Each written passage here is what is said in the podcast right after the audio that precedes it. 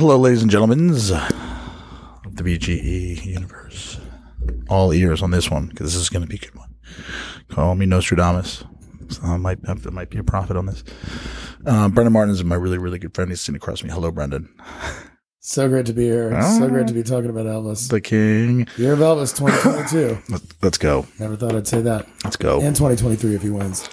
yes, and we're gonna do a two parentheses of two, perhaps if uh, if our boy Austin there's- Butler wins. He's still in character.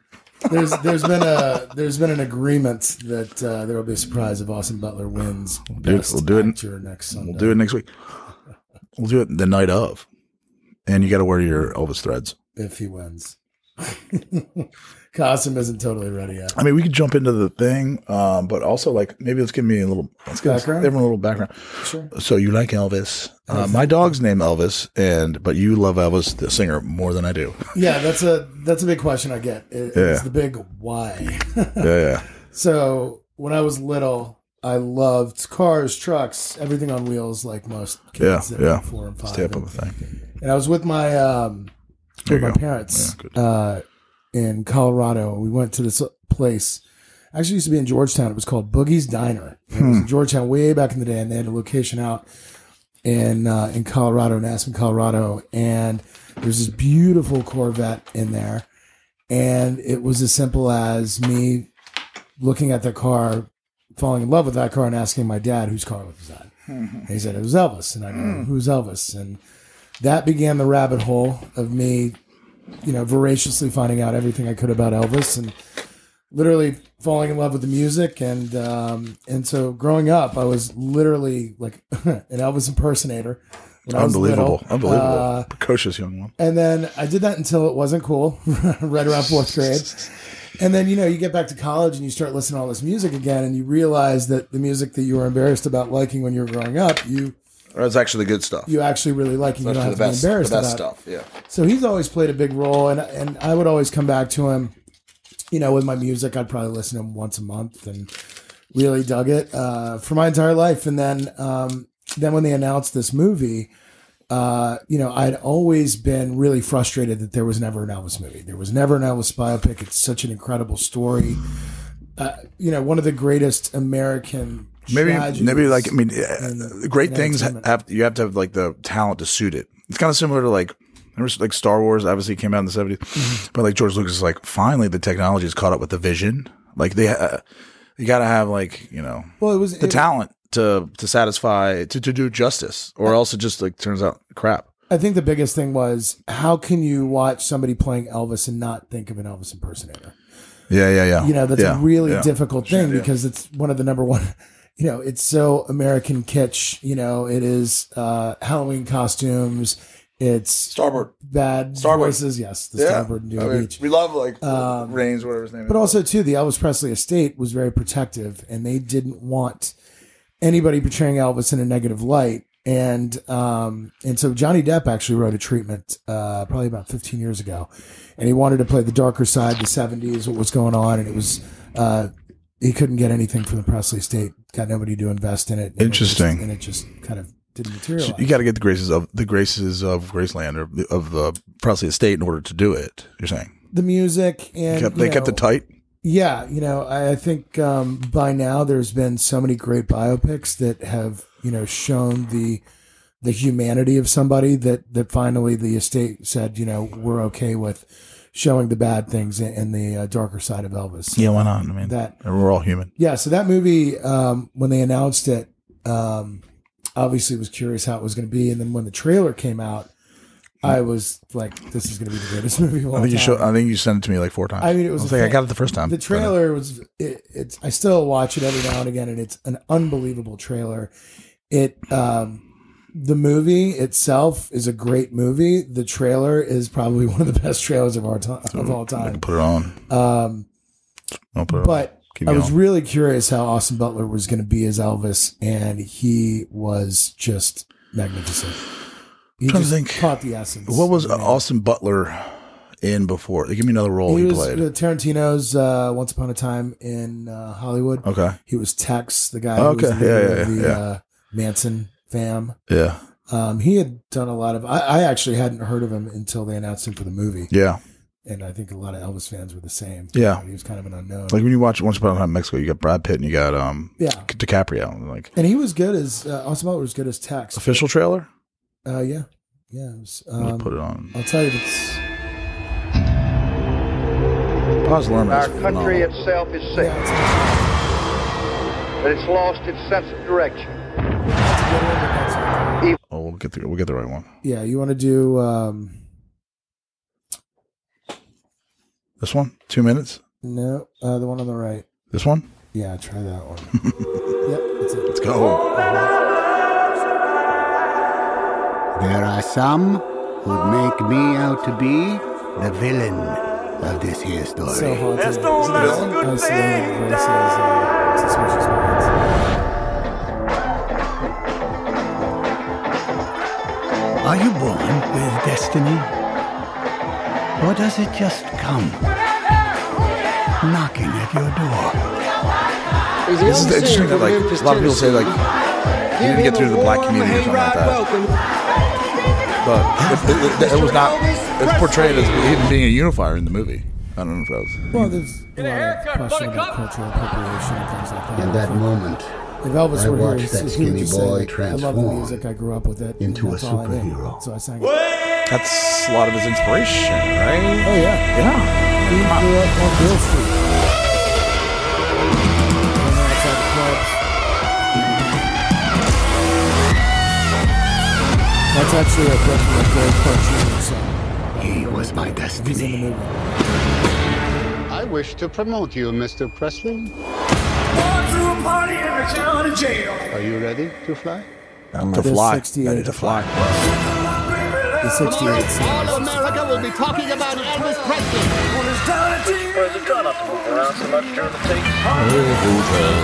I can't move, I can't sing.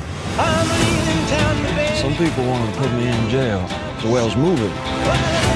They might put me in jail for walking Austin across the street with you, focused on baby, that white accent. boy. That's why I can't get rid of it. The way he He lived in that sings is for three God years. so there can't be nothing wrong with it. What else are you gonna do in COVID? I bet that's what you did. Has been shot to death Hey, in Memphis. You get through COVID, and all you got is a different accent. Tragedy. Kudos. But it has nothing to do with us. It has everything to do with us. And then the song to end the trailer is just a, It's, it's the most heart-wrenching song ever. And you talk about this Everyone song. once told me when things are too dangerous to say, sing.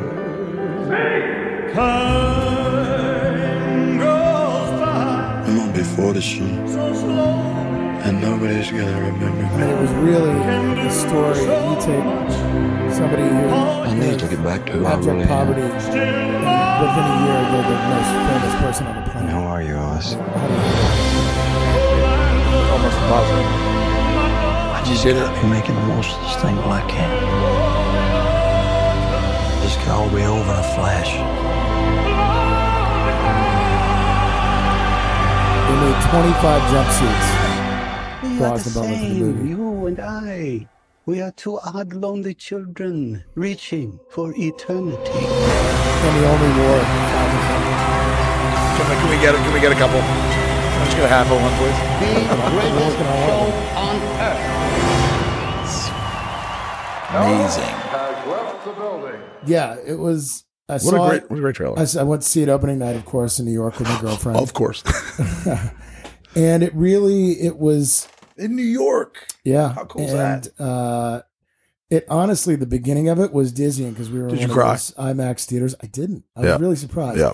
But it was one of those IMAX theaters where the first ten minutes, if you if you see this movie, I know people that can't get through the first ten minutes because it's very Baz Luhrmann's film making style. is It's you know it's I cut scenes. I love it. It's, and either you love it or you hate it.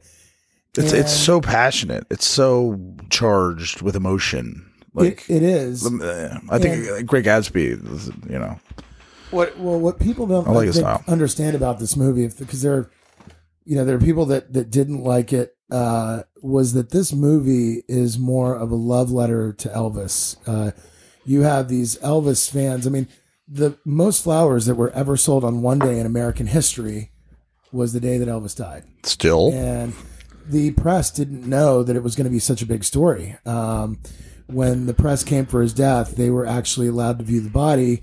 There was only a handful there, and then it started pouring out that there were a gazillion people in mourning in Memphis with flowers lined up on the streets, and you know it wasn't really understood the impact on pop culture and American culture that he he had had, and so I think in this movie you've got um, Baz and his crew you know, while they took uh, artistic license in some of the scenes, um, It's called they- art. Yeah, they served the larger objective, and they got the minute details. As somebody who's The important minute detail, but the important details were conveyed. not even the important ones. I mean, you look at literally uh, little things on outfits, little subtle things. The the Attention to detail. it was incredible. Yeah. It just really was, and so that that really endeared this film to the millions and millions of Elvis fans who who love the music and love the man. Why do you think that um, so many people came out to it? Why do you think it was so popular?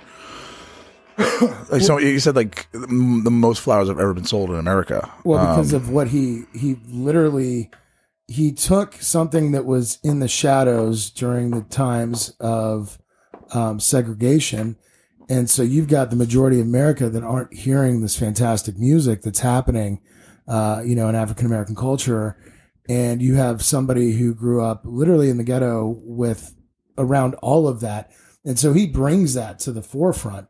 And you know that's a whole cultural appropriation. what does that mean, cultural appropriation? I don't get it. Uh, Explain a little bit. it's essentially um, stealing a culture and making it your own. I think that's uh, right. that's the gist. Okay, okay, okay, okay. Um, Well, and, That's that's what everyone's done throughout history.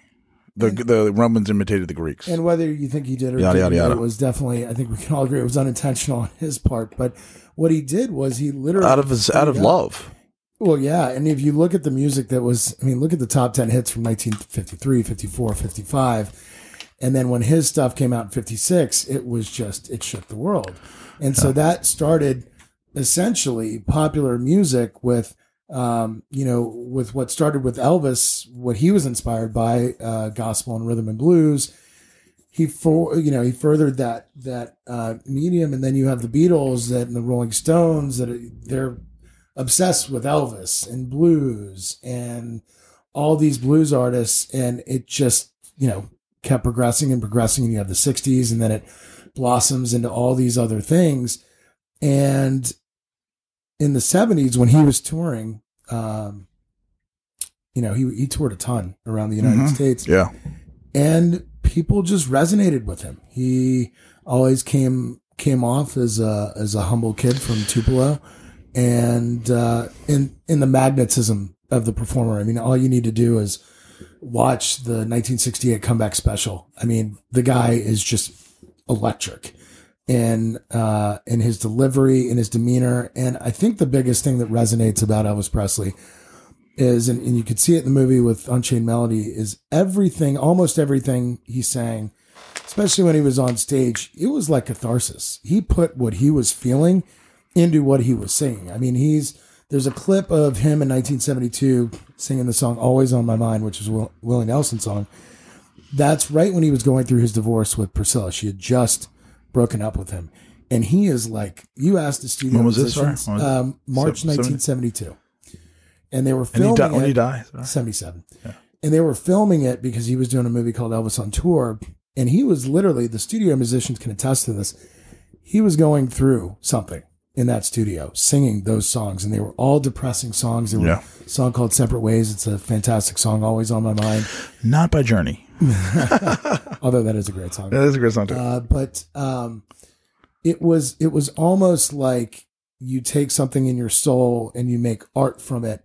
And his art, it was high art. It was it was feeling art. It was soul art, and people that he there was a quote that he said that you know I want to feel everything that that people feel in life, all those emotions, and he put those in um, into his music, and people resonate with that. You know, people have really hard times. They have times in their life that that are very dark, very happy times. All of these human emotions, and if you really listen to his music, um, you know, other than Hound Dog and Blue Suede Shoes, you know, there's a lot of really deep things that he is able to convey with that voice in the in the delivery, and it's just it's magnificent. It I mean, really d- deep, deep things that are almost like universal. Um, uh, the human condition. yeah, to be able to like to bury your soul.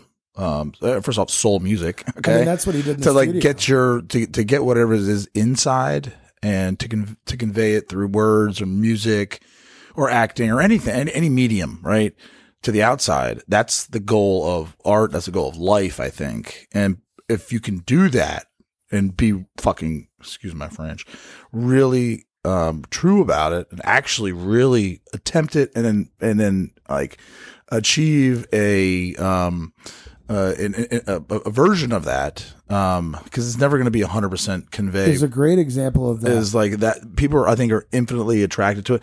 And this is a really cool line, and I use it on my podcast often. It's like the world kneels before love. It is an awe.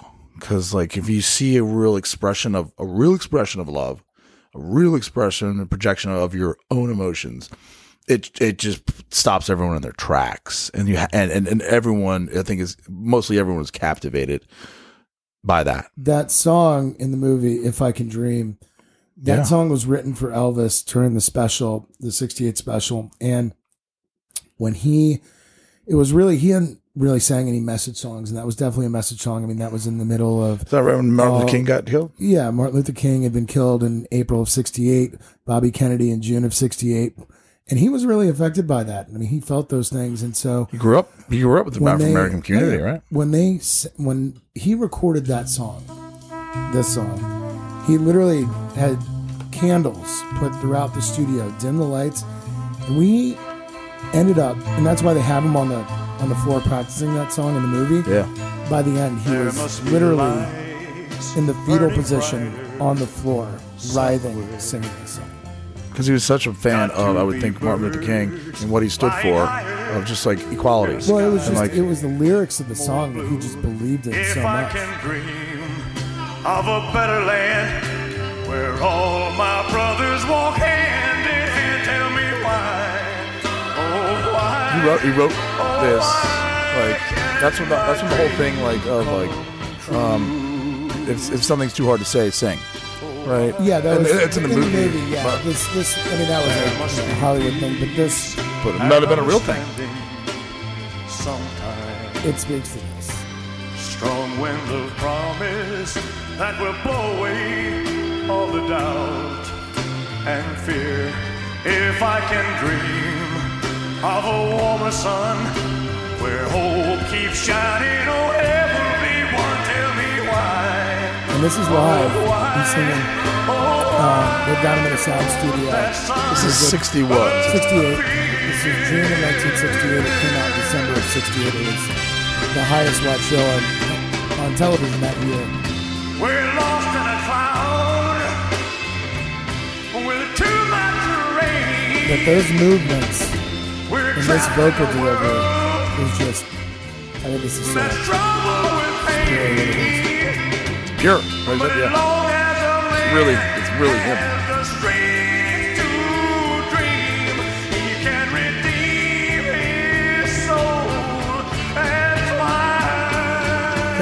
dream,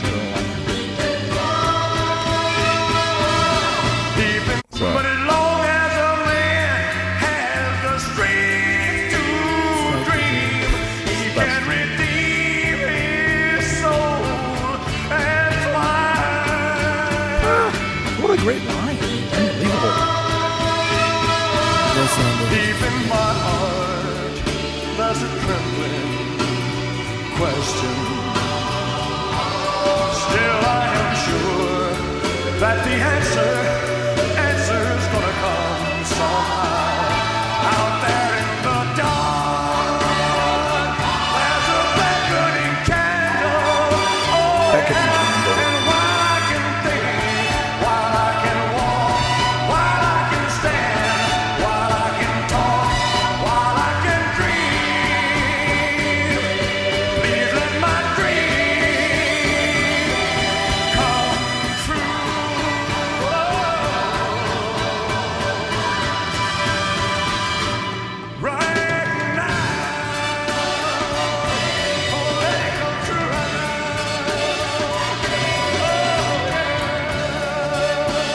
this was the song that was chosen to end that special. And it hmm. was, The 68 special, right? yeah, it was, it- well, the reason they called it the comeback special, so as they covered in the movie, basically Elvis was irrelevant for the majority of the 60s. Um, he was the highest paid actor in Hollywood, but he would churn out three awful movies per year. Mm-hmm. And by the early 60s, I Think he was a, uh, think he's a bad actor? I don't think he. I think he could have been a really good actor Yeah. had he gotten good. I mean, there's a King Creole is a 1958 movie. It was his fourth movie. He has a fantastic performance in that movie. He really does, and it was uh, it was directed by a guy named Michael Curtiz. I think that's his name. He, uh, I think he directed Casablanca. He directed one of the classic movies, and he. It was supposed to be for James Dean. James Dean died. So it became an Elvis vehicle, and he played that rebel. And he was uh, Walter Matthau's in the movie. It really is a great movie. It was his best movie. Um, he wanted to be a great actor, and he learned everybody's lines for that movie. He took it seriously, and then when he got out of the army, they just started placing him in these vehicles that he would sing ten songs, and there would be girls at the beach. And When was he in the army? You know the year? Yeah, in March of '68, he was uh, he he was drafted, and he got out in March of '60, Huh. and he went straight right, into hold on. March of 68? '60. All right, was in the sorry. March of 58. He was in Okay, for years. 58 to 60. I got you. He was in there for two years uh, in Germany, and when he got out, the initial film was GI Blues, which was this kind of cheesy movie capitalizing on his time in the army, and he sang ten songs, and and he did a couple of dramas after that, but they just they weren't they were good performances, but they just weren't great movies.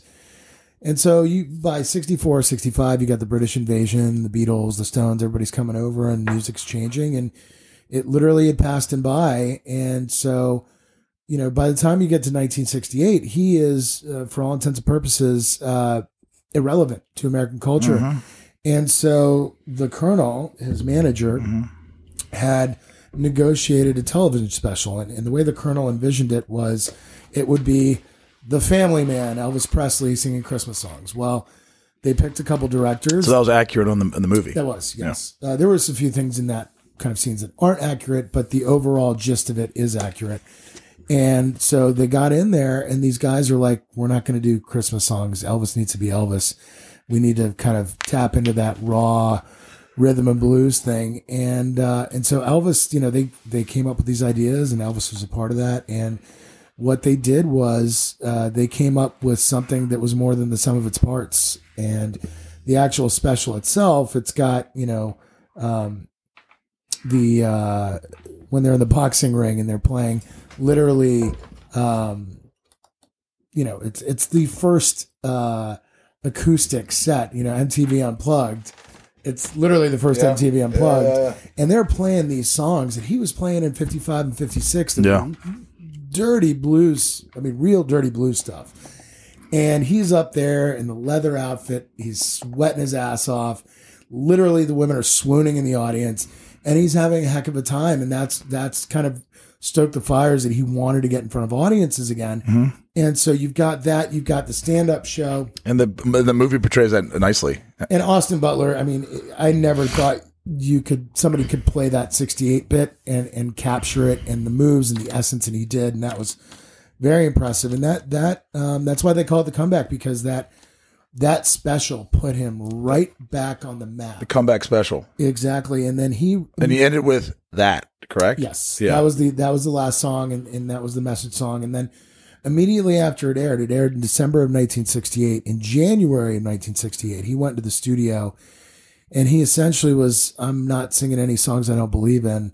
We're going to get some good songs." And he had these fantastic writers. Um, it was called American Sound. Um, Chips Moman was the guy who ran that studio. And he worked, you know, in Muscle Shoals and Aretha Franklin and all these very influential soul and rhythm and blues artists. And they got in the studio and he recorded Suspicious Minds in the mm. ghetto. Mm. I mean, that was his his greatest album was from Elvis in Memphis. That was before they had album titles. Mm-hmm. Like the Beatles were doing album titles, mm-hmm. but you know, Elvis's ilk of singers, they weren't. They would just slap a title on it. Mm-hmm. So it was from Elvis in Memphis, and it was that album is uh, is one of the greatest albums of all time, and he is just on that? Suspicious Minds? Suspicious Minds in the Ghetto, Any Day Now, Ghetto. Uh, Long Black Limousine. What we just what we just heard was in the ghetto, correct? Or no? No, no, that Uh, was If I Can Dream. If I can dream. Okay. and that was that was In- recorded for the special, so that had Okay, already cool. been recorded. All right, cool. But anyway, so he records this. He literally was so into it that so jazzed him up just recording these amazing Yeah, songs. yeah. And, you know, he had, had told Colonel, I want to get back and I want to do live appearances. So he had signed him up to go to Vegas that following August. And right as he's appearing in Vegas, these songs are coming out. And Suspicious Minds was his first number one hit in 10 years. And he was literally went from being irrelevant, you know, uh, basically a year prior to being number one and back in the spotlight. And ev- you know, everybody was crazy about it. You know, the man, Elvis, was Back. was back. And uh, you know, if you see those first few performances in Vegas, uh, they they capture it in the movie. Um, that was based on a movie called "That's the Way It Is," which was a concert documentary that they did um, for Elvis in 1970. Uh, Elvis would go to Vegas and he would do these month long engagements. Yeah, like residency. Yeah, he was the first one to do it. Is this a good one? Oh yeah, Good version. it's a classic. Yeah. That's Vegas, right? I mean, this is he put his. This was always the showstopper in the early seasons of Vegas. Still is. Oh, yeah. And Austin had a movement coach. There's about you can pull up these videos, the side by side videos. I put them sometimes out on my Instagram. Some people would say more than sometimes, uh, but uh, More than not. yeah. So, uh, but you can just see the, the incredible work that Austin. Basically, what you're saying, like big picture. Oh, still, we're still recording it. Is that like uh, Austin Butler did no an incredible, incredible. I mean, like almost like Herculean job task. It is a Herculean task to play to play Elvis. It's a Herculean task to play, say Michael Jackson, but he's a little bit more different. But like just like the the huge like stars. Austin like, Butler called it an out of body experience. there you go. It's like it's like board, it's bordering on another world, or bordering on the divine. Well, you're taking yourself out of it. You're putting yourself in such an iconic moment in American music history, and you're he fell down the rabbit hole. So he, he lived, Good. breathed, ate Elvis for like three years. So when you finally get on that stage, and you they literally recreated the showroom, and they had you know probably a thousand extras in there, and they're programmed to You're welcome. react. You're an like extra. Elvis. You get to like come in and watch this like insane performance And- by Austin Butler, and Elvis, and he's up there, and he's like, I felt like Elvis singing it. in the suit, in the rings, in the hair, and I'm up there, and it's, it's happening. It's um who wrote? and who, Elvis didn't write his stuff, right? A guy named uh, Mark James wrote Suspicious Minds. I mean, yeah. And he But would- Elvis wrote some of the stuff. No. Didn't he write that one that like or was it just like the one about Martin Luther King or no? yeah, Okay, fine. he had people write it for him, and he would decide if he wanted to, if it resonated with him, if he wanted to record it. Can't do it all. Can't do it all. Um, but you know, in the '50s, when he was coming up, people weren't writing their singers were not writing their own stuff. Why can't you see It was the country artists who what you're it back, doing? and some of the blues artists would be popular entertainers. They weren't singing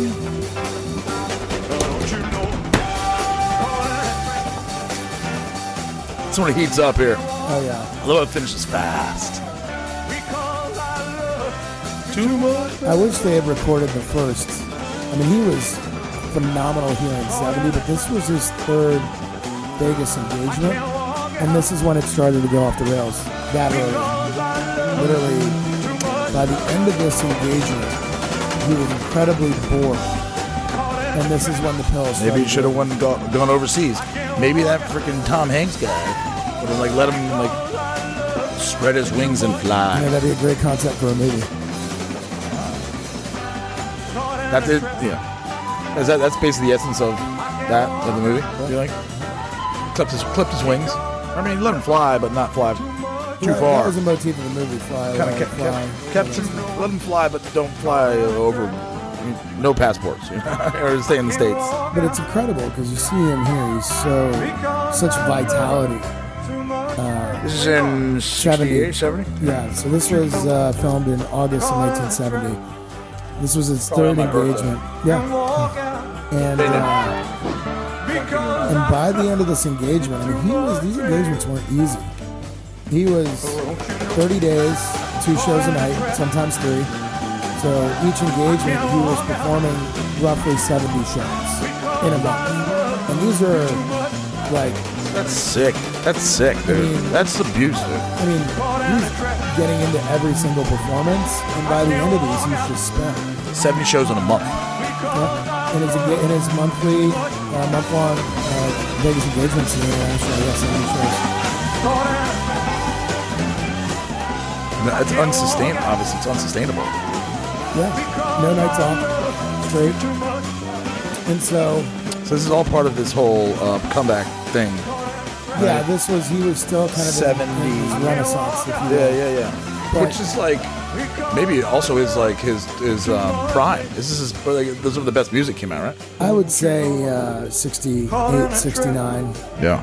early 70 that was his, his real prime and what he was doing as a, as a mature musician i mean his, his 50s stuff is incredible Is that Hound Dog? yeah but I, I tend to gravitate towards songs like trying to get to you Lawdy Miss Clawdy one night those are the more bluesy stuff and those really kind of get to the raw dirtiness of his sound and his vibe. Um, but this whole thing this show this was, I mean, he had some transcendent moments after this, but this is when he started getting bored in Vegas, and this is when the players started accelerate. I can't walk out because I love too much, baby. Oh, don't you know? Caught in a trap. You can do it. You got you. I One of these Have you days- ever done karaoke one- like some Elvis karaoke? Oh, I've done. You can sing decent. You have decent singing voice. I've sang at a couple weddings before. I mean, if you're doing it in front of people, then not just in the shower. One of these days, Elvis impersonator at the Starboard is is in the cards. It's gonna have to turn over at some point. Frank Reigns, that's the guy's name, right? Yeah. yeah. But, you know, turn yeah, over, turn, turn over, pass off the reins Well, he to he the he, reti- he retired. There's a there's a void mm, there. There's a void there. There's a void there, I know, I know the perfect person to fill it. But that's the interesting thing about about this little piece in 70 is that this was his really the last of his being a truly I mean he was always a dynamic performer and he always sang with his soul and that always resonated with people. But in the fall after this he goes on tour and then he becomes obsessed with police badges and guns. And it's almost like a pathological thing. And the pills start to take over and he meets uh, Se- uh What do you mean? Like, uh, what do you mean? I don't get it. So- all right, his boredom. Maybe I should have let you go, but I'm sorry. Um, his bored. What did he? What does he get bored of? Just like doing the same thing twice a night, over and over for a month or whatever. Yeah. and then like, all right, he becomes bored in Vegas, and with him, when I he would too. became You would bored- too. When he became bored, uh, he would self medicate, and so he would uh, eventually. It was something like you know he would wake up at three in the afternoon. He would have shots to wake him up, some amphetamines, shots in the arm yeah, uh, shots, Not in- shots of gin. shots, shots in the rear end of what? uh, of amphetamines. Um, Mixtures. I mean, literally, there's a couple books that they before Adderall. Yeah, he would have been a prime candidate. for yeah. Uh, but he would have stuff to get him up in the morning. No, he was ne- he was never illegal street drugs. Uh, he would do stuff. To, they would give him stuff to get him up in the afternoon, stuff before the show to get him going, and then he that's like right at had- the, the opening scene. yeah, and he had insomnia. He couldn't sleep, so he would have to take something to go to bed. And then over time, that just got worse and worse. But the thing about Fall of 70 was because he got so bored, he started um, literally his passions and obsessions with the police force. What- what is that? Guns. He always, I mean, he read comic books as a kid. And he always. TCB and Flash. Yeah, yeah. He was always um, fascinated by police work, uh, and and he always wanted. And it was it was quite ironic because somebody who was stoned for much of the time, he was very anti illegal street drugs, and he wanted to be a federal narcotics agent. And this is, I kid you not, this actually happened. didn't do any illicit drug stuff. Uh, he dabbled in some illicit whatever. drugs But- later on, but um, but he always thought if it came from a doctor, it was okay because it was good for him. And, and it seems now, in hindsight, very naive to think like that. But he didn't grow up with doctors in Tupelo, Mississippi. I mean, he didn't grow up with available health care. And so, doctors to him, he always believed had his best interest at heart. And he had first started taking um, amphetamines when he was in the army to keep him up for maneuvers and tanks. He would Duties. yeah. And so they would, I mean, he would take these, uh, I think they were called Black Betties. Uh, they were all kind of euphemisms for the pills. But, anyways, they'd make you feel amazing. I mean, it was like Yeah, right. Adderall Great. and steroids, Yeah. essentially. Wow.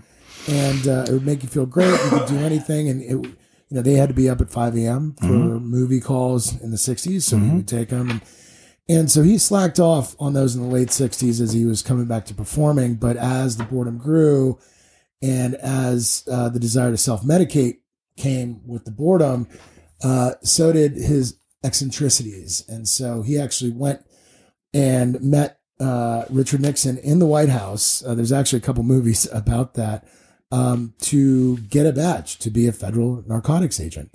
And he got the badge, which means he could travel with his guns over state lines, by the way, because he was a federal agent. And there's a registry at Langley about all the federal agents that have ever been, and he's on that list because he actually was a federal great. agent. It's great. Um, but you go from that, he has this high of, of So he's basically like bored, bored, and he like he taps into like other some of his other interests. Yes. you know what I'm saying. and he would like- drive him to death. Like he would, he would say, "I want Be, horses," be obsessive about it, and he'd know, become a he's- cowboy. Because he's a, ge- a genius. He's and a, he'd buy 20 horses and, and literally ride horses for a year and be like, okay, I'm bored with this. And that's what he would do. And, and really the arc of the downfall started in the fall of 70. He becomes bored. He has this obsession with police work and federal narcot- narcotics badges and things like that.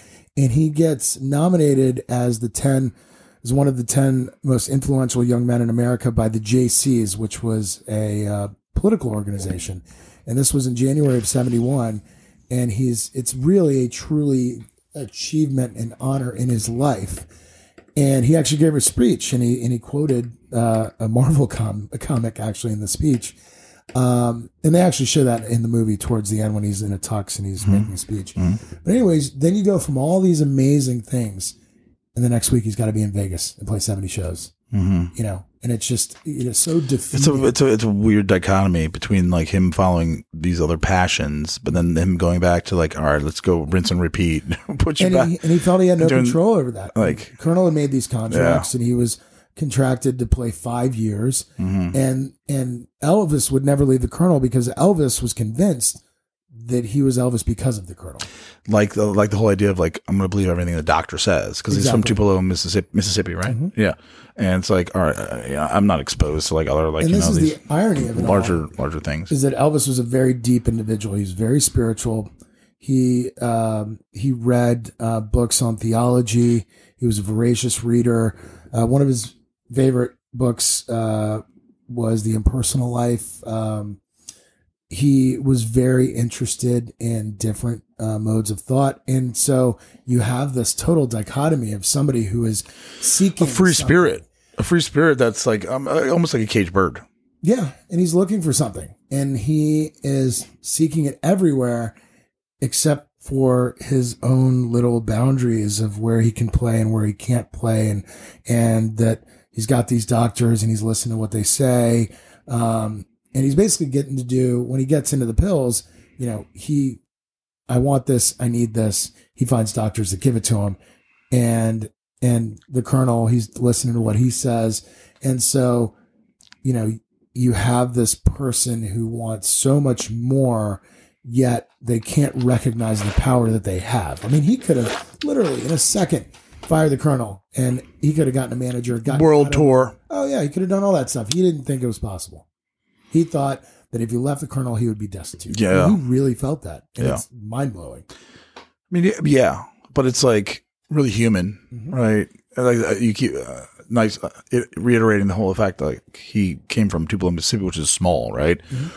And he grew up in like the hood or whatever. Like he didn't he didn't come from much, um. So therefore, people that give him an opportunity, and I mean, there's not it's not wrong to say in the beginning of the movie, it's like uh, Tom Hanks, basically the Colonel, is like, um, they say that I'm the villain, but there wouldn't be no Elvis Presley if it wasn't for me. I mean, that's that's there's some truth to that. Oh, There's some do- there's definitely some truth to that. Um, but if you could like, all right, thanks for the boost. See you later, Colonel. You know, um, obviously the you know hindsight or whatever. Um, if you could have done that, um, then he could really self express like after he's already kind of established. But I mean, eh, I mean, he was really attracted to uh, the music of Bob Dylan. He listened to Dylan. Bob Dylan. He hated Dylan's voice, but he listened to the lyrics and the words, and that really resonated. Mm-hmm. He's an incredible like songwriter. Oh yeah. And so when that was happening, you know, Freewheeling album comes out from Dylan in '63, and he's listening to that, and a hard rain's gonna fall, and all these amazing songs. Elvis is listening to all of it. He's taking it in. He really was a true synthesis of all of his Mm-hmm. Smart influences. motherfucker. Really freaking was- smart. He had a native Intuitive. Yeah. like um that I as I'm gleaming like he wants to express I mean before we even got on the air you're like like flying and wings are a theme of the movie and I I think that's accurate for his life right Yeah. like he wants to fly he wants to be a pterodactyl but he's like you know he's not he's like a sparrow or he's like I don't know maybe an eagle but he's not a pterodactyl like he wants to fly fly fly fly I mean, when he got his and own he's just plane, kind of held back he was like the ability to go. Got his own plane. That's true, right? when you Yeah, want- oh yeah, yeah, he yeah, the uh, the Lisa Marie. He got it in '76. the TCB and a flash on the tail He literally would fly. He'd be like, "We're let's go to lunch in Denver," and he would get on his plane and he would go to a place. Like, just because he can, because it's kind of like just fun for him. Well, like he it's, had the it's something he's not, sandwich not uh, used to. it was called the Gold Mine, and he would get the Fool's Gold sandwich, and the sandwich was literally a massive bread loaf filled with peanut butter and like jam and deep fried. And he would literally leave Memphis at like eight o'clock at night and grab quote unquote lunch. From Memphis, Tennessee ten o'clock to in Denver. Yeah, and Great. he'd grab it and he would cater it and have champagne for everybody there, even though Elvis didn't really drink. Yeah, And then he'd fly home at one, go to bed. it's amazing, dude. Yeah, that was. I mean, that was he. But it was the motif of flying away in in this comic bur- uh, book, you know, Marvel Superman thing that really was something that Baz Luhrmann tapped into in the movie, and most people don't realize that, don't pick up on it because it's it's it's for people who really know Elvis, and so it's lost on a lot of people. like I'm becoming. I mean, that movie is is is a love letter to Elvis. It's an oh. homage to him. Oh, that's so special, man. And the traditional components of a biopic are not there. And so that's I think that's where the mix in reception comes from. I understand. Yeah, yeah. I mean, but like to bring up, I mean, it makes sense um, because it's kind of like more of a, a specific. This is like this is my mission to do this thing for Elvis. Like you say, a love letter for Elvis. Um, and it's not going to run narr- narratively, narrative wise, the same as other biopics run, um, because Elvis deserves more. Uh, he deserves his due. I'm not saying uh, comparatively, but but but I am. But he's Well, the freaking king. There's nobody like There's no one like Elvis before Elvis. There's nobody like Elvis. And Who was like Elvis before Elvis? that- There was no Elvis before Elvis. See, It, it, the movie was two and a half hours long. A lot of people thought it was too long. There was they didn't get into so many things they could have gotten into because Elvis' life was just too big and too complex. I mean, you had multi-part series. in in my opinion, I think a great uh, movie um, would be focusing on a period like the late '60s into the '70s, or the decline, Yeah, period because piece. there is just really so much, uh, so many layers to Yeah. his decline and what led to that, and how that fits in with the context of America during that period. I mean, it really against the backdrop of what's going on, Yeah. it's really interesting. when you bring up the whole the idea of the airplane, like when I fly, I find it so ther- therapeutic. You know, lack of a better word.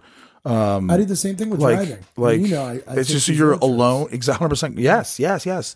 Um, but what's even better about a plane is like you don't have to do anything. You just sit. I love getting the window seat. I look out the window. I do whatever the heck I want to do. I write a lot. I, I, I read. You know, I just do me. I do me.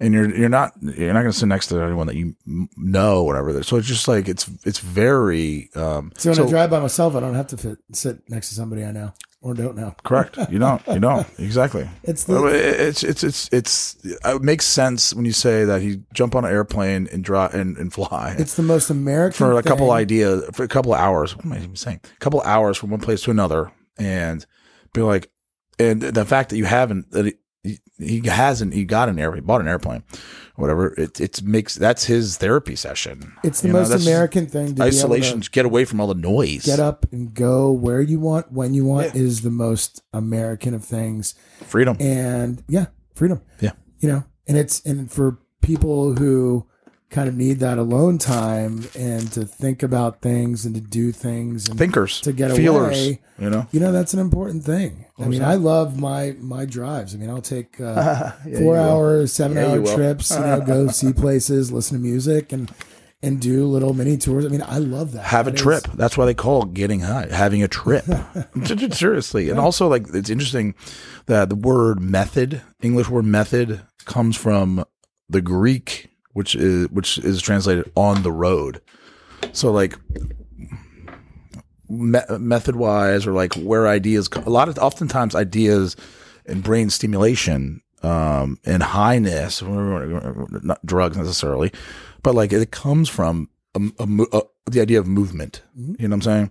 And obviously back in the greek times they weren't flying. So the only way to to create movement is to be on the road. The emotion. Ro- Lo- lo- locomotion move move move My favorite quote, one of my favorite quotes of all time, is uh, "Rolling Stones gather no moss." it's so good dude it's so good I mean, it, it's true, and he was a Rolling Stone. Fuck yeah. I gotta go to the bathroom. All right, we're back. I feel so much lighter. Glad to be back. Yeah. What were we talking about? Elvis, the king. all right, so What do you want to pick up? we're, we're all aware of like TCB. Not all, but if, if anyone's out there doesn't know, TCB in a flash, that's his logo. He puts it on, you put it on everything, right? Mostly everything.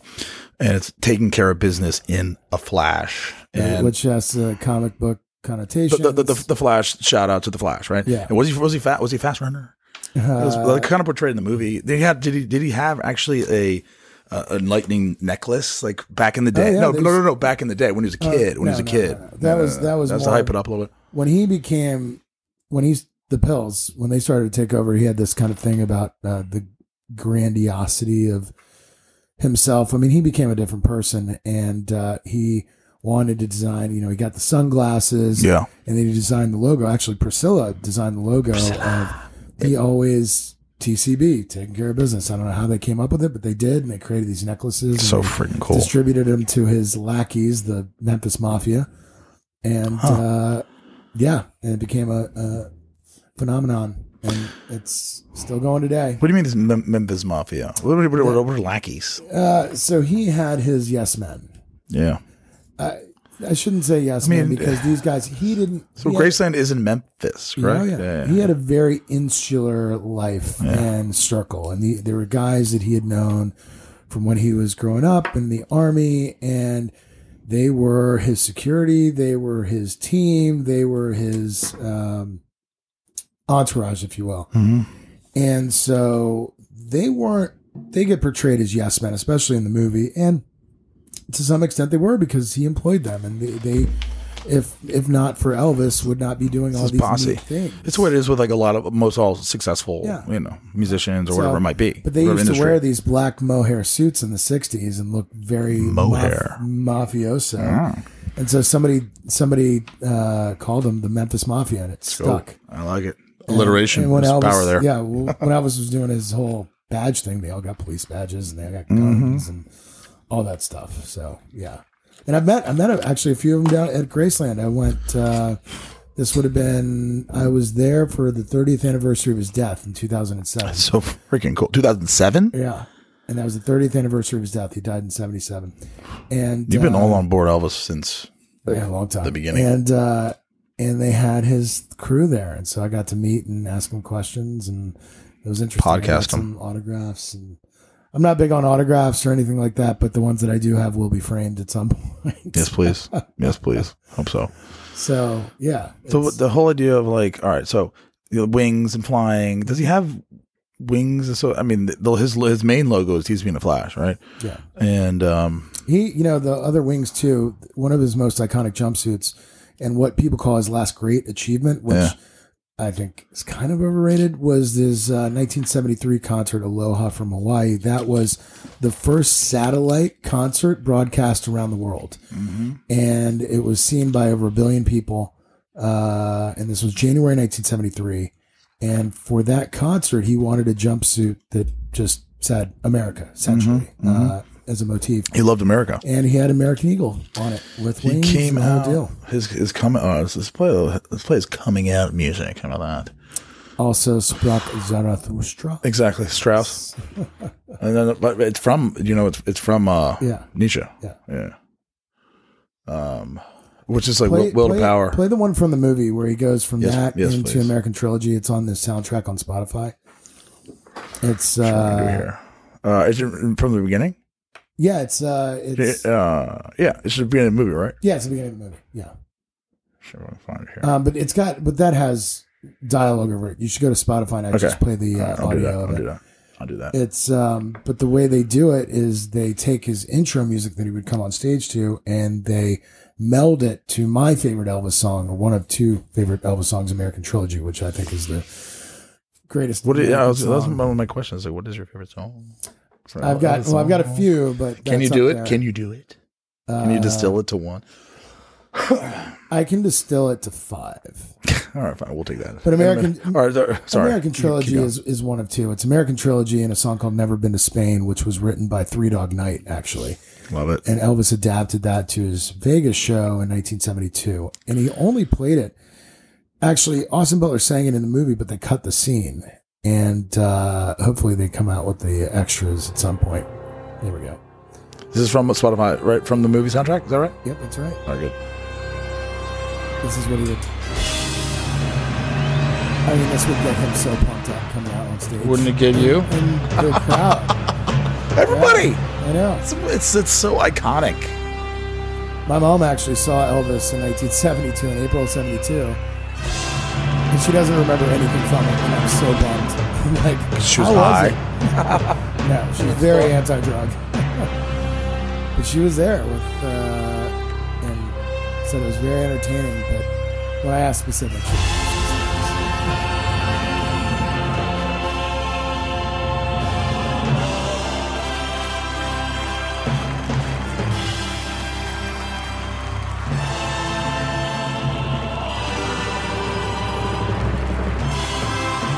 this is where it goes, transfers into American Trilogy, the end of it, which is incredible.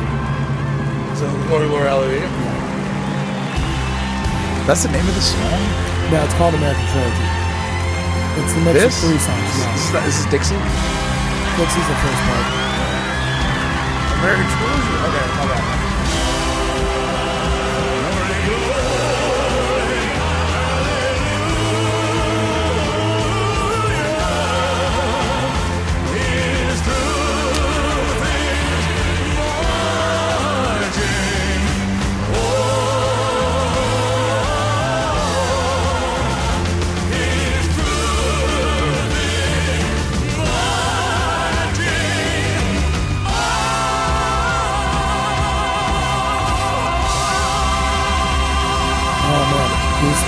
Every time. Got him. Goosebumps every time. Oh, that song is just.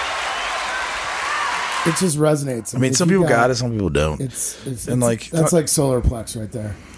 you know, t- speaking of solar plexus, t- talking of talking of speaking of um, uh, suplexes. so, thus far, S- Sprach Zarathustra Mm-hmm. is the opening or is the entrance music for Ric Flair. Back in the day, I mean, I don't know. He probably There still was- he still does uh, wrestle. There was a yes, there there was a variation for because I was a wrestling guy too. It's not time. the exact same one though. I mean, there's no American trilogy. you know, Well, so so American Trilogy is the melding of three songs, and that's why it's called Trilogy. Um, and it is the Battle Hymn of the Republic. let's go. It was All My Trials, and then God, what was the third one? But anyways, it's all put into one song, and Elvis introduced it in 1972, and it's just to him, it's just uh, it was America, you know, Yeah. for him, and it was all his influences, and that is that song right there. Really, I mean, I listened to that song probably every July 4th at least ten times. Uh, it's just The melding. Uh, no, no, no. Just the? American trilogy. Without they, they did that for the movie. Oh, American. American trilogy on itself is just such a beautiful song. I want American Trilogy. If you want to hear, play, I'll, it, I'll, uh, I'll, I'll put it on. I'll tell you which one to put on. Yeah, you will. Yeah, no question in that. look at the one from. Uh, it's the album cover. It's light blue, and Elvis is striking a pose in I his jumpsuit. right here, boy. Let's go. I have The, cried. uh, I have cried in this song, by the way. Before. You have what? I have cried in this song before. Good. Cried. Cry. Tears some- are good. Tears Sometimes it's good, to, good to get a good cry. are Out. good. Tears are good. In the land of cotton, ah, Come on. Let's go. old times there are not forgotten. Look away, look away, look away, Dixieland. Dixieland.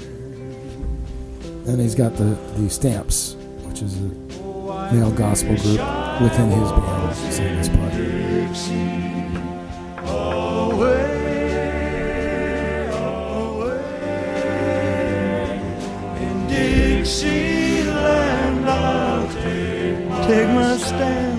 To live and die.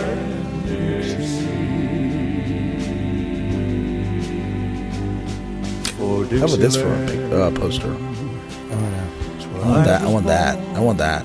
I've got a yeah. I want that. Early Lord, one That's a frosty morning. Big time. Look away, look away. And this is when it goes to the next part of the song. Look away, Dixieland. Transitions to Yeah. the second part of the trilogy. To all my trials.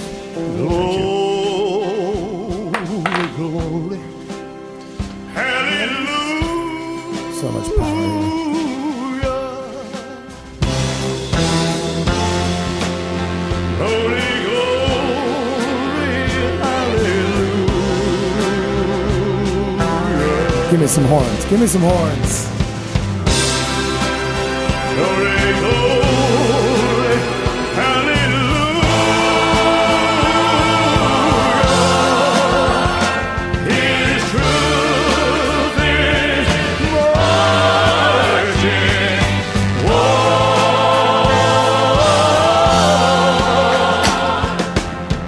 Everything's falling over.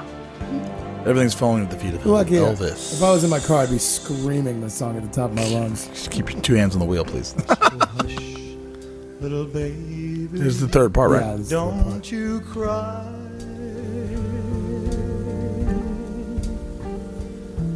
You know your daddy It's Dixie, all my trials. bound to die.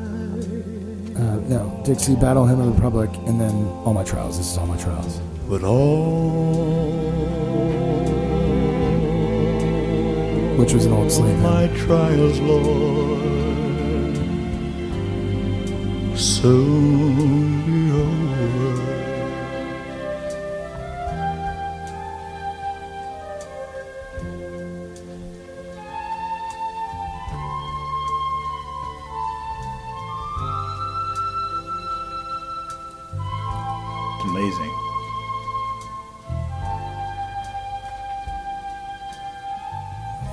That's his. And Root, then- that's his roots. And then it builds to the orchestral That's his roots. climax. His roots in the south.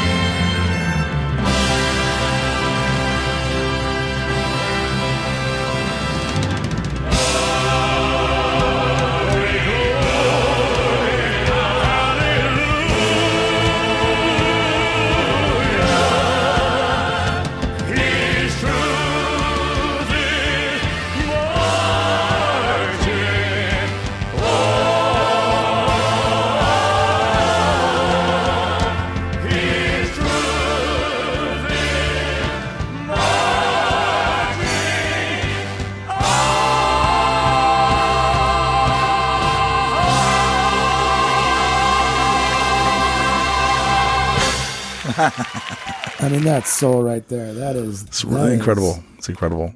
Yeah, it, it just you know he and every time he sang that, I mean, you, you can see it in the footage that's out there. He feels every every bit of that song, and it reminded him uh, how lucky he was. I mean, he that's part of the reason he never left Colonel. He thought his life was a fairy tale. Correct. Even when it was as dark as it got, he realized of how lucky he had gotten and, and how lucky he had it that you know he didn't have to worry about money that he didn't have to worry about a place to sleep that he had all these things and he felt that when he sang those songs when he sang a song like that you know and there's other songs in his repertoire and we'll uh, attach a little spotify playlist to this uh, podcast Yes, please. gives uh, 10 quintessential Elvis songs that you wouldn't hear on a day to day basis. But uh, yeah, that I think that's the big attraction. Um, and that they capture in the movie is the depth of his soul and the depth of the person and his ability to convey that as an entertainer, you know, was just unparalleled. Because you think of the word entertainer, you think of like, especially Vegas, like mm-hmm. Wayne Newton, somebody who mm-hmm. entertains mm-hmm. people. Well, Elvis was, he entertained like crazy, but he he just sang with his soul. He bared it all, and he was everything that is human. Well, the cool the cool thing about it, what you what you iterated earlier, is that like he was Vegas for you know multiple years and everything, did the residency thing for a month and played uh, probably too many shows, but um Vegas got stale on him, and I think any, Early, any early on too. that that that says a lot. You know, that's a canary in a coal mine. You know, it's like the the, the reality of like he's got more to do than just sit in the, in the desert and in the mirage or wherever it might be, and play the song uh, set after set of the same stuff. songs. You know, because his mind is like a butterfly and it has wings. you know, the whole wing idea. I mean, he played and he, like he wanted to keep he I think he, he yearned to keep going you know um but for whatever reason uh, he was kind of kept there for you know a bit or whatever Well, And- Colonel had a gambling problem. I mean, that was, and that's right in the movie that he Yeah. had to keep playing Vegas to pay his debts.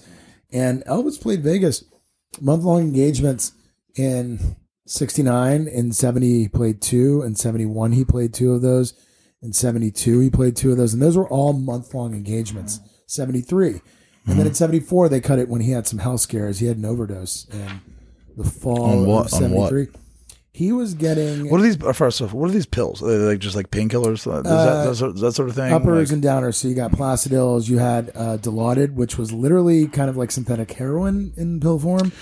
don't do Um, this is the the public service announcement. D- don't do drugs. Uh, codeine, Vicodin, Valium, you name it, he took it. And he was getting, this is kind of crazy, he was getting these acupuncture treatments. He was big in karate, and so he got big into kind of Chinese Mm-hmm. yeah, medicine yeah. and all that stuff.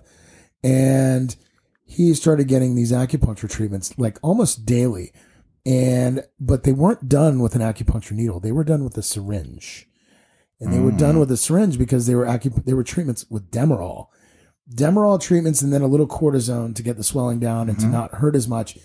And he became what's de- what's Demerol Demerol is like a very very heavy duty like painkiller, feel Yeah. good type thing. And he, um, in I think it was October, right after the divorce happened in '73. So the actual clothes that Austin Butler's wearing in that last scene in the in the uh, limo, that's what Elvis and Priscilla looked like when they were walking out of the divorce court when it was the final decree came through. And literally, like five days later, Elvis was rushed to the hospital. He was, um, I think the medical term is uh, edemus or edem. It's like when you're cushingoid. So he was retaining so much fluid that he couldn't breathe, and they rushed him to the hospital. And he literally, he was very, very close to death. And they figured out that he was addicted to Demerol, so they had to put him on methadone uh, to detox him. Yes, and to wean him off. And so that was the first really, really big scare. And then the next season at Vegas, so that happened October 73. So January 74 it goes back and they, they reduce the uh, engagement to two weeks on his doctor's orders, but it's still two to three, sh- three shows a night for 14 days. And so insane he does that. He's trying to be healthy and the, trying to stay off the pills. But, you know, again, he's getting bored and shooting out chandeliers in his hotel room. He literally would shoot out televisions. with the with the, with the yeah With a What- gun. what's what's portrayed in the movie correct He was, oh yeah, he was lucky to kill somebody. Toward the end. literally. Yeah, yeah. Um, and then that year, Sheriff, was Sheriff really- Presley. Yeah, he actually pulled somebody over once. I'm not even kidding. It's No, yeah, he would have this his light in his Interesting, car. interesting idea. Like why uh, he didn't like get into alcohol that much. He drank a little bit in the uh, in the 50s and in the 60s. Every, occasionally, he would drink and then get drunk, Yeah, fine. but he just it wasn't for him, and he was stoned most of the time. Anyways, he didn't need it.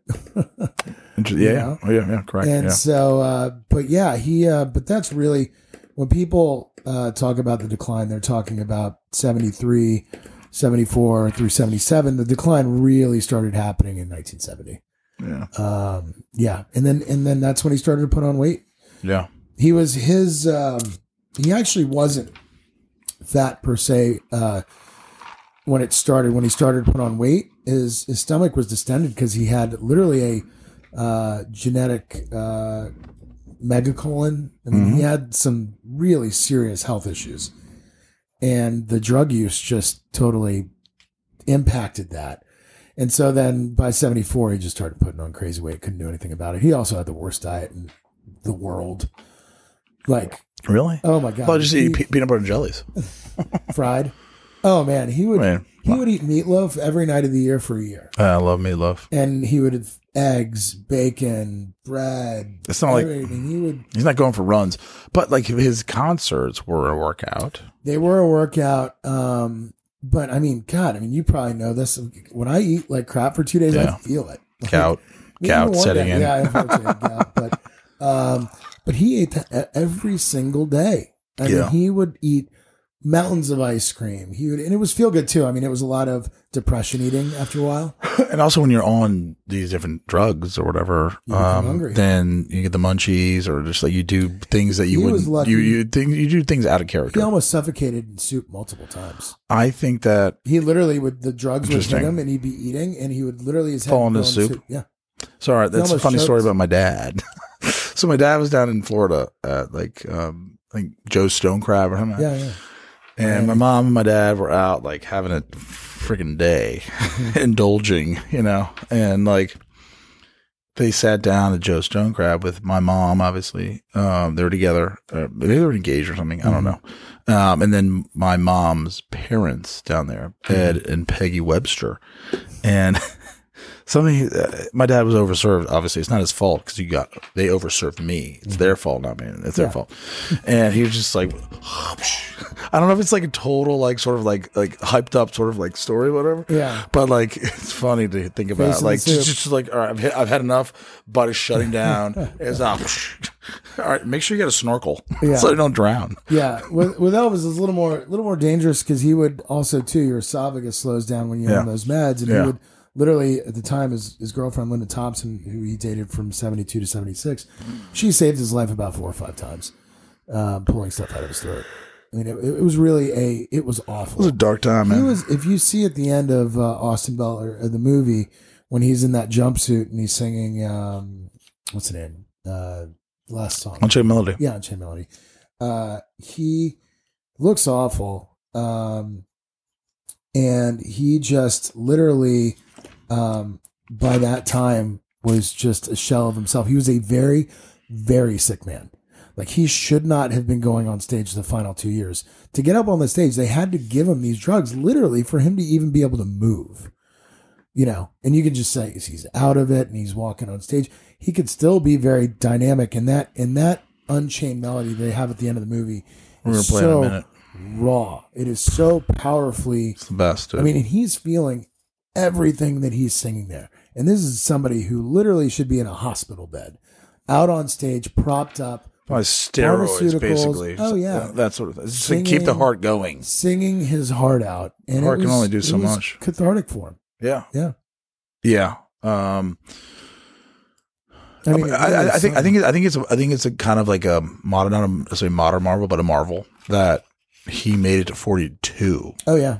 Like, I'm He surprised. I'm he- surprised. He, like, could have died six when, years so earlier. when it so he started like really hit the Elvis explosion hit in fifty six.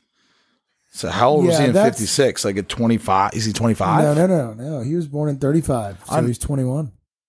He was young. Yeah, yeah, yeah. He Okay. first recorded the big first hit was "That's All Right, Mama," and that's in the movie. Okay. And that was recorded. I think, That's All Right, 50 Mama. Yeah, fifty-five. That's all right with me. That's Yeah. such a good one. Oh no, that's a great one. Um, I like Trouble too. Uh, Trouble's great. That's what I sent you that picture today. I'm like, I love that scene because like that's when it in the movie when he's like, "Fuck all you guys." I'm not doing the Christmas thing. Okay, this is what I am. All those I'm shaking my hips, and they're, all the girls are going to throw their underwear up on the stage. That's who I am. Those- and start a whole cultural revolution. Those music scenes that Baz does and the way he presents them in the movie Mm-hmm. are worth the price of admission. Alone. Yes. I mean they're just you have the Sometimes I describe the movie as it's one large, one long trailer. It's that scene. It's a 68 comeback special. Yeah. It's a 70s scene. Those scenes Yeah. are incredible. And I, I that's That's that's, why I think you should win. Best Actor because you know you in acting, and obviously I don't That's have a PhD in acting, but you tap into something You got a have. master's though, Uh, not a doctorate yet. but you're playing. He's playing something that is so historical, and you have footage of every single thing, and he's acting and he's doing those things and making it his own, but his own in the sense that he is Elvis. It's it's it's literally mind blowing. It's never been done before. It's unprecedented stuff. And the moves, only Elvis could do those moves. Now Austin Butler and Elvis can do those moves. I'm still taking lessons. It's like, but it's like, I could never but get those. I think when when I when I become an Elvis Probably not. impersonator, I would have to work for two years with a movement coach. know, work like uh, like like Austin Butler did for three years on his accent. You'll get it. I'm gonna make some money first. All right, make some money, boy. Uh, but like, um, n- what still like will probably always flabbergast me and be so impressive to me is that like there's no there's no blueprint, there's no scouting report. This is how you do it. Elvis was the first person. it's funny you that bring that that, up. that that did it. you need to see the searcher and i recommend this for anybody who's still listening to this podcast hopefully there are a few of you Legions of thousands. you should listen you should watch the searcher and it's on hbo and they say that tom petty says that in the documentary he goes there was nobody before elvis he was the blueprint nobody knew how to navigate that How do you do that? yeah You lived to 42. That's pretty impressive, bro. yeah What about Elvis? so austin butler's actually singing this which is amazing because he never right. sang in his life before this ever COVID helped.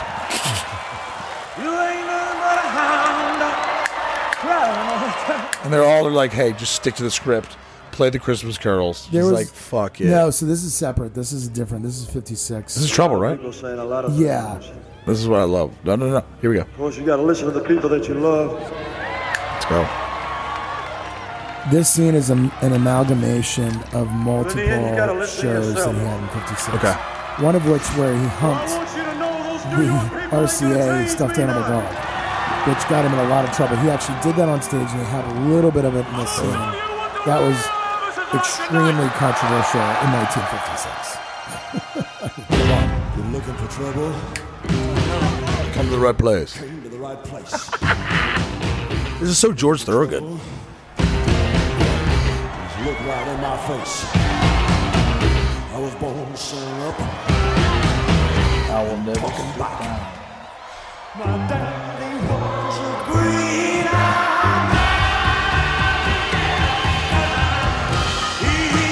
This is good and the Beale Street scenes are fantastic.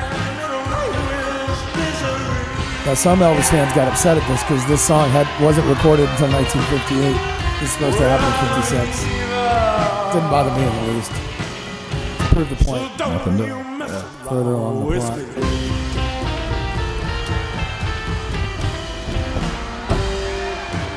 It's all art. Life's art. Okay. The whole idea of like nonfiction is not. Everything's fiction. I don't take It's all written by infallible humans. No kind of man. Their own account of it. I'm only man Flesh, blood, and bone. The only real thing that exists is heart and passion. It's heart. You got it. heart and soul. Take whatever, exactly, what is inside of you and just to do it, to project it out like a fucking light, to live it. It's only, the only that matters, I think. People didn't know what to do. He made them feel something inside themselves that they hadn't felt previously. And that's what music does. It moves people. That too. One of the coolest scenes is like when the girl starts swooning. It's like, oh, it's like fainting. He's shaking his hips. What a bold, what a bold cat. I mean, he was just doing what he felt, and he didn't think there was Thank anything you, wrong with thank it. you, thank you, thank you, thank you. Now would be a good time to, to get back into the car. You know, he's almost the antithesis of so many people in pop culture today, and just throughout the years of you know doing what you think the people want, which you did, but the His- reason it he- started the whole animal right here. Well, yeah, that's right. Uh, yeah, but the reason he was so big was he was doing what he thought. He didn't. He he was true to himself. He wasn't trying to do things because he thought it was cool. He just was doing it because that's what that was him. Soul talking, You know, soul singing. Yeah. it was, Why? and that's it's so identifiable in music and in all across life. music. I mean, I was just at a Tedeschi Truck show on Friday night, and it's like going to church. I mean, it really is. I mean, you you know, you got the gospel music there. You have the R and B. You have the just it's just feeling music, and people feel that. Um, whether it's you know hip hop or whether it's going to a any Real- type of show, Real gets through. Re- real gets through. There's no filter for real. Real gets through. authenticity. Yep. that's, that's what it is. 100. percent mm-hmm. The kneel, the world kneels before love. Mm-hmm. It's them all. Yeah. They're, they're perplexed by it. And that's what that's what the movie tries to portray is the authenticity of the man Yeah. and the soul of the man, and how that impacted the music and and and how he delivered it. And I think it does a wonderful job of that. And I think Austin Butler does a magnificent. I've, I think I've said that three times, but he does an say it another incredible job of feeling that music. It's a, it's a, it's a, it's a marvel. Like, or it's interesting how Baz Luhrmann, Australian, right? Um, f- found or who, so whoever found Austin Butler and be like, all right, you're going to be our guy. Well, it's funny and we're gonna story like co- coach you up and teach you up, and you'll He- learn the accent, and all that stuff. Austin Butler, um, somebody the week before it was announced that Baz Luhrmann was going to film an Elvis movie, one of his, I think his girl he was dating at the time was like, "You need to play Elvis." It was something I think he was singing along or something. To, Bu- to Butler, What he correct? did, yeah, he recorded. A, he wasn't on Baz Luhrmann's radar. He recorded a demo of him doing "Love Me Tender," which was Elvis's. That's right. song You told me this, or I heard this. movie. Yes, yes. And he he didn't like it. He didn't. He watched and he was like, "I'm just doing an Elvis impression." So Austin Butler lost his mother when he was 23, uh, as did Elvis. And he literally woke up in the middle of the night, threw on a bathrobe, walked downstairs, and sang literally a cathartic, tears in the eyes, uh, Unchained Melody. And that is what got him the role Jesus Christ. because he resonated with it. I mean, Austin Butler felt that, and so that kind of got him into the role. And then when they started filming, that's when Tom Hanks got COVID. He was like patient zero for COVID for celebrities, and so they were filming in Australia, and everybody went home. That was an American went back to you know America, United States, and um, and uh, Austin Butler stayed in Australia and just went down the rabbit hole of Elvis. Watched everything he could, read everything he could, spoke like Elvis. By the time they got back to filming, he he was like people were amazed. They were like, "Oh my god, this guy!" And you know he gets a lot of shit for still having the accent. Who but, you cares? know, when you're talking in that voice because you want it to be real and authentic. I'm for Denton Davidson, senior editor for Gold. Derby, Sorry with get it away. Austin Butler, who plays Elvis Presley in Baz Luhrmann's epic film Elvis. I'm trying to find. Austin, sorry, uh, I don't know if it's I out there. told by one of the I want to hear this interview. I don't know if it's out there. Him, his audition video No, doing it. Okay, don't have it all right, all right, all right. you you would know. I've looked. I've looked. Yeah, it, but it's But but, but like also, all right, you tell me. Let, let me throw let me throw some at you. Um, his mom like recently died or something like that. She died when he was Austin 20 Austin Butler. Yeah, yeah, she yeah. died when he was 23, which I guess And- would have been probably six or seven. Yeah, some reason, and like uh, it's, the song is somehow tied his emotion with that, right? Mm-hmm. And like he was just, you know, I don't know if it was. Co- sorry. That's what it, that's what it got. He tapped into something in his soul that Yeah. he resonated with, and that got him the role, and that's what made him just incredible in this role. And hopefully, uh, who knows? He might get an Oscar next. He's gonna get an. Oscar. Let's go. Well, I told you, I told you what I'd do if he wins the Oscar. We're we're gonna do it. Let's put it out there for all the legions of thousands. Yeah, you say it the- with- in yeah, your own words. well- in your own words, sir. Well, so I've always been bugged by people doing Elvis for You're- Halloween and not doing it right. Mm-hmm. So when the movie came out, uh, it kind of reignited the whole Elvis thing for me, and it was always the movie that I'd always waited for. I'd always was like flummoxed Patiently. why there was never an Elvis Flummoxed. movie. Flummoxed. Uh, yeah. And many other adjectives. Um, and so, you know, I started, the movie came out and started listening to a lot of Elvis a lot more. And then I was like, you know what? Like, God, when I was little, all, all I wanted was to be Elvis when I was little. Literally. That's like, what do you want to be when you grow up? I was like, Elvis. Um, Fireman. Oh, never mind. Elvis. Elvis. Uh, and so I was like, you know what? I'm going to spend the next year piecing together the ultimate Elvis costume. Let's go. And it, uh, as is wont to happen with me, uh, I fall down rabbit holes. So there's a big rabbit hole there. As did Mr. it- Presley. I wanted to do it right. So you got you got the rings, you got the bracelets, you got the necklaces, you got the suit, you got the hair, you got all this stuff, and that shit ain't cheap.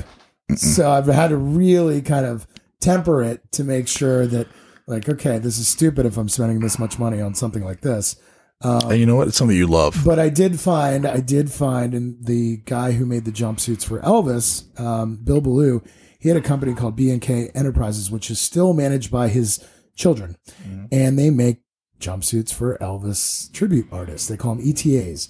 And so for the movie, B and K Enterprises made these jumpsuits, and they're pieces of art. I mean, they're mm-hmm. beautiful, mm-hmm. and they can be upwards of five thousand dollars each. Mm-hmm. I mean, they're not inexpensive by any means, and so. I'm looking at these suits and I'm like, God, I gotta get one of these. But Keep putting coins in the piggy bank. um, and so I've been looking on eBay and uh, sure. Do you enough- want you want it like in your house, or can you just go to like to like the costume, jeans costume, just rent an Elvis costume? No, no, no. You want no. it in your These- house? No, these you can't rent these. Okay, You- never mind. they- they're The- custom- the real thing, they're the, re- custom- the real deal stuff. These suits are custom made. Okay. They get your measurements. They you're gonna you're gonna keep it for life Well, because you're gonna be you're gonna be the next you're gonna be enough Fra- Well, Frank Rains. You're I gonna be at Starboard. You're gonna be the guy. Well, I didn't buy it new. Let's just say that. But, But- it came but across you wanna have it. My feed on eBay at an incredible discount, and unfortunately for me, the measurements measured up. And one night after a few too You many, made the measure. one night after a few too many cocktails, I decided to pull the trigger on it. So go. I have one um, that I feel like it should be in like a frame uh, and not in my closet. Um, but to your point, if Austin Butler wins the Oscar, I will do a an Oscars redux in costume. in costume. I don't have the sideburns yet. I got to get the sideburns. Those are tough. Miracle-Gro. I don't grow sideburns. All right, They actually they have a sideburn. They have a sideburn maker you can get. You get a wig, you get a sideburn maker. You can do anything them- these days. You can get these sideburns from a specific period. You can say, "I want the 1972 sideburns." Let's go. And they'll do it. Let's fucking go. So by next Halloween, I will have every aspect. Right now, By Monday. I better get on it. Sounds like it won't be much of a stretch for him to play Okay, so that scene right there, where you saw those pictures up, Yeah. what I just showed you, that is not that one. Just want to play there. Um, the archival footage uh, when the plane comes in the last scene. So this is the last scene of Elvis the movie. Yeah, it's not from the plane itself, but it's of the crowd. That was from Elvis on tour in 1972 from Roanoke, Virginia, and Mhm. that's where my mom and my entire mom's side of the family. Shout outs. Let's go. Yeah, Mama and This is what crushes me. uncles, Crushes me. Papa, and Mima, everybody. So when you look, when the camera looks away, it looks at all of these kind of transportation vehicles. Well, that was my family's business. Uh, they, my my great uncle, actually my great grandfather, started Yellow Cab in Roanoke, Mm. Virginia, and um, so my great uh, my great uncle and my grandfather, they took over the business and they built the business, and then my uncles took it over when they passed. But they they had Yellow Cab and they had the Roanoke Transportation Airport Transportation business, and they were the ones who picked up Elvis when he came to Roanoke in April of '72. They have any stories about him? They have any stories about him? Uh, my uncle Steve does. He he. They didn't meet him, but one of the drivers um, who was driving Elvis around, uh, you know, he he shook Elvis's hand and said, "I'm, a, I'm you know, Never washed his a hands great- since. I'm a great fan," and uh, and he you know was treating him with kind of Elvis had this aura, you know. As and should. Elvis said to him, said, "Look, I'm- Demigod. he- and Elvis kind of could feel that it was uncomfortable, and he goes, "Look, I'm the same as you. I put my my pants on one leg at a time, just like you." And that always kind of resonated with this particular guy. He said it to, and he told that to my uncles that story. Um, Cool that, But dude. when they pulled it up in the movie, I didn't actually pick up on it. My uncle did in Roanoke. My uncle Billy. He uh, he he was like, "That's us. That's us right there." Mm-hmm. So when he's getting into the plane and he looks out and he waves and it shows Right there. everybody. No, no, no, no. So you keep going when he gets on the plane, actually. No, no, I got you. I'll get you. We'll and, he, a minute. and it looks up and he waves. That's all the Roanoke. That's in Roanoke, Virginia. That's the Roanoke Transportation. It's really um, cool. Fleet, if you will. This messes with me because I think maybe it's me projecting, Mm-hmm. but I think Elvis um, was a really good father, or like had the potential. Like I think real. I don't know. He didn't really. He he loved Lisa Marie. He adored her. He was a doting father. He was not too much of a disciplinarian. yeah, but like, I, I- don't answer this question. Yeah. You think he's a child? you think he's a child at heart, Elvis? Yeah.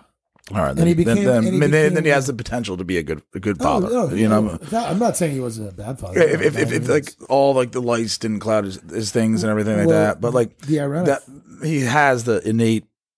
poten- Not everyone has the innate potential. Like Well, some people are really good at other things. Like some people are, but uh, some people are really good with kids. I feel like he would be really, he's He not not great. really good, but like probably good with kids. he was great with kids, and he had a big heart. Yeah. So he was- That's he was a huge. great father, Those are those are prerequisites right there.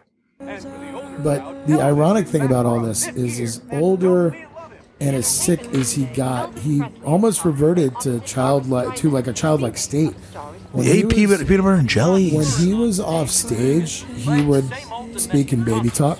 He would um, literally curl up and ask for company for the people live in his house to come. He was finally like talk. getting to his to his true nature.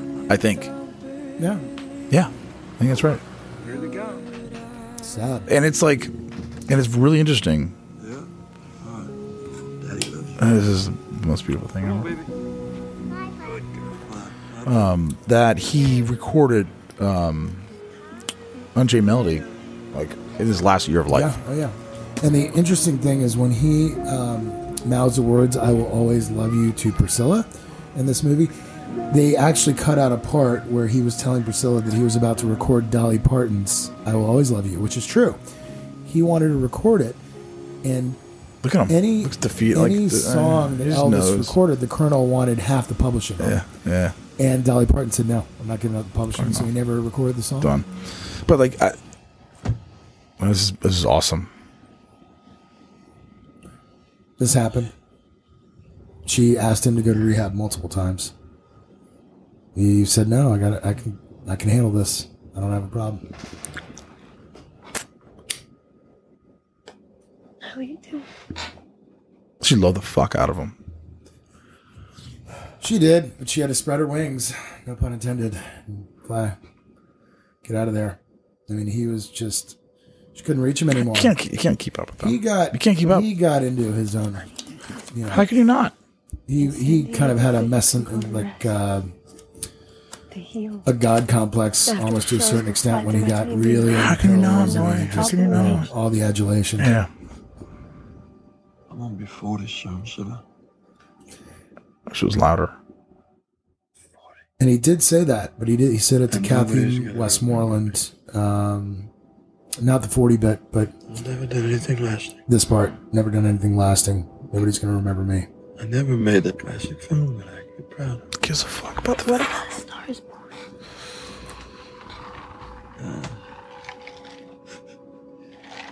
Kathy Westmoreland was a, a one of his backup singers that he had dated from time to time, and when he didn't have a date on tour, he would have her come and stay with him because he didn't want to be alone.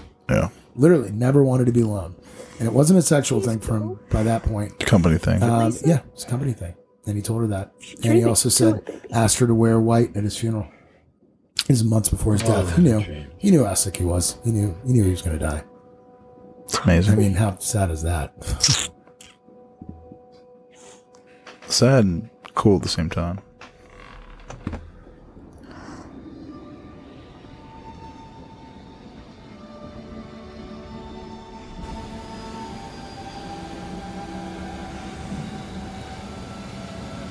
Yeah, he was heartbroken when Priscilla left him. She left him for another man. She had taken up with. This is truly like right before he dies, right? No. When when she really left, like No, that, that, no, that conversation in the limousine. No, no. So all of this is it's one of those Theatrical, artistic liberty yeah. things. Um, I'll always love you. That outfit and That that's true though. I always love you. Yeah, he said that, right? Yeah. Um, he didn't. I mean, who knows? I don't know if he said it right there, but they used it in the film originally because he was going to record that. Here we go. Here we go. Like the wings thing. I think.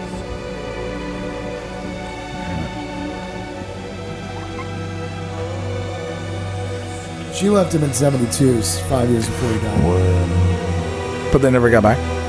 No, but they were close. They talked a lot. He would That's call that. it, That's like- that right there. So turn around when he. I'll show you. When he turns and waves to everybody, he's waving to them right now. Priscilla and Miss Murray.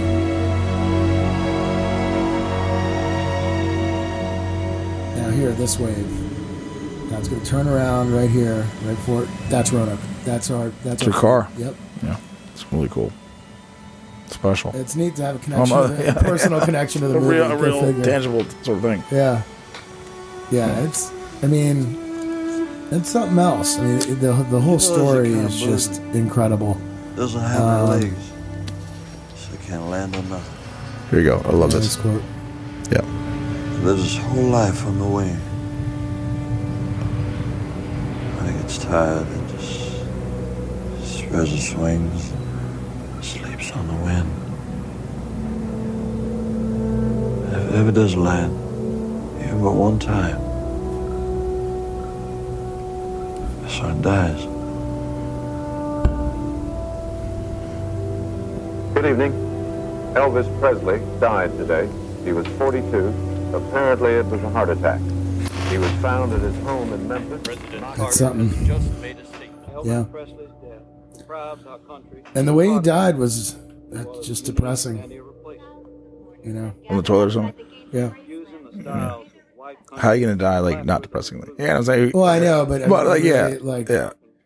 I mean, She's like falling a sword, you die in battle or something, you know. But no. Is uh all right? Where's where's the um Unchained Melody? Is that coming up? Yeah, keep fast forward. All right. My boy. Them Tom Hanks, love you, but we're gonna keep going by you, buddy. I'll just keep pressing the. Now you're now you're too far. Of course I am. I'll just keep pressing the ten back about ten spots. Okay, fine, Brendan.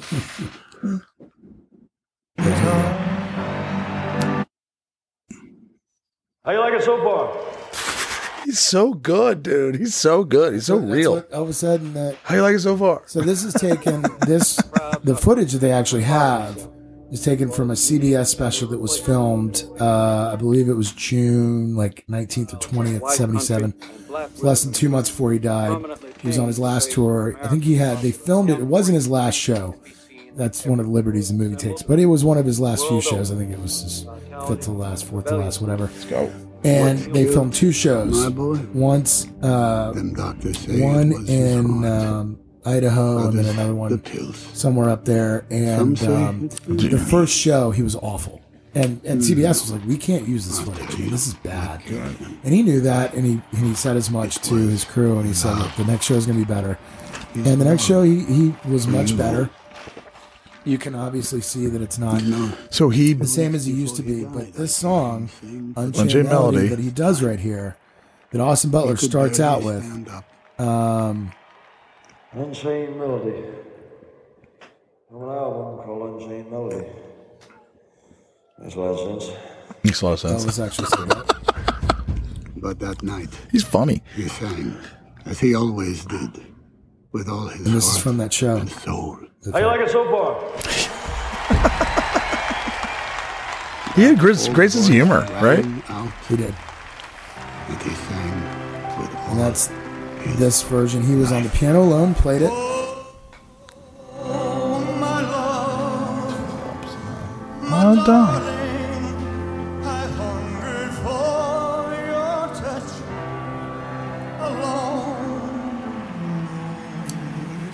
And you watch the footage of him singing the actual Elvis singing the song. It's just like he is every fiber. He's so in the moment. When you want to talk about life and trying to be present and in the moment. You know, we all struggle with that. You know, uh, with all the pressures of life and everything that happens. 100%. Yeah, yeah. And his ability to be there in that song, in that moment. He was. He was. Yeah, yeah. And you see it. It's literally so raw and laid to bear in this footage that it's it's, it's moving. It's powerful. It's the most powerful.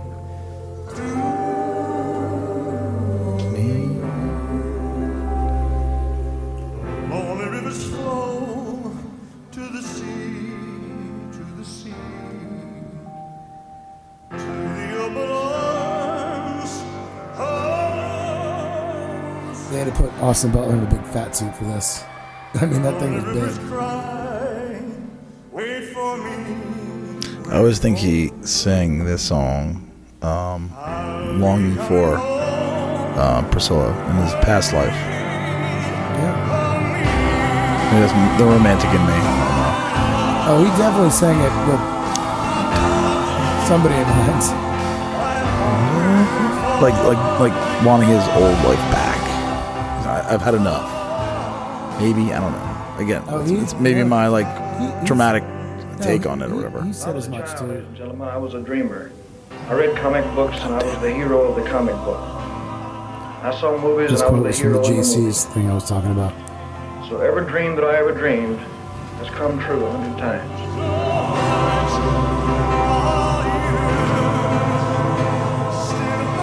He knew it was the end. He told he told people around him, "I'm not going to be here Nostradamus, yeah. It's like Tupac. Which It's is like incredible. If young. you see this footage of him from '77, you compare that five years earlier, six years earlier. This guy's a totally I different learned very person. early in life that Mind blowing. without a song, the day would never end. Without a song, a man ain't got a friend. Without, without a song, the road would never bend. Without a song. So I'll keep singing a song. You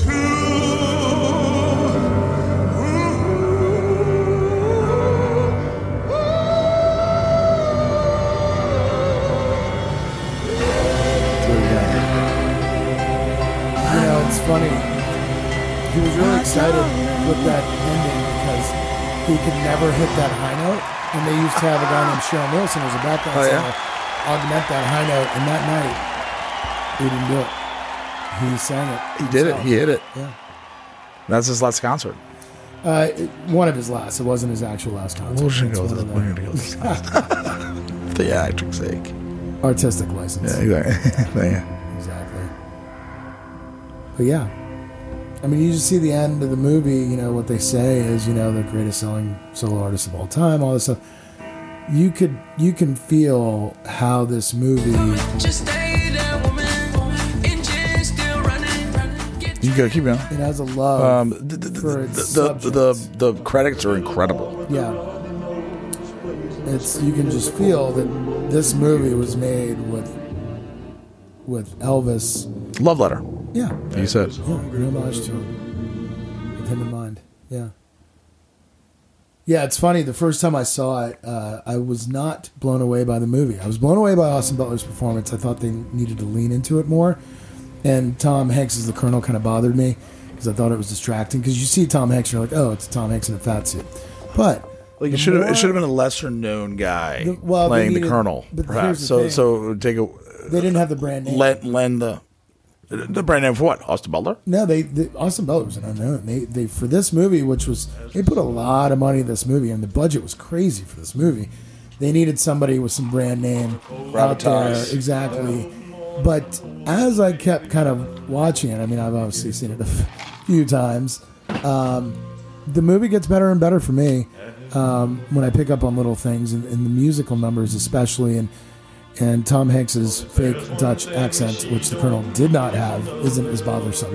Um, but it, it's uh, it's an the Get Out. entertaining movie. You love the song. That's a great song. Yeah.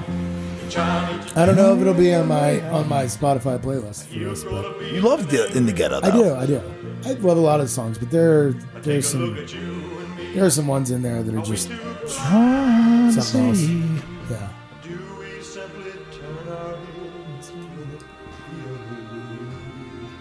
In the ghetto.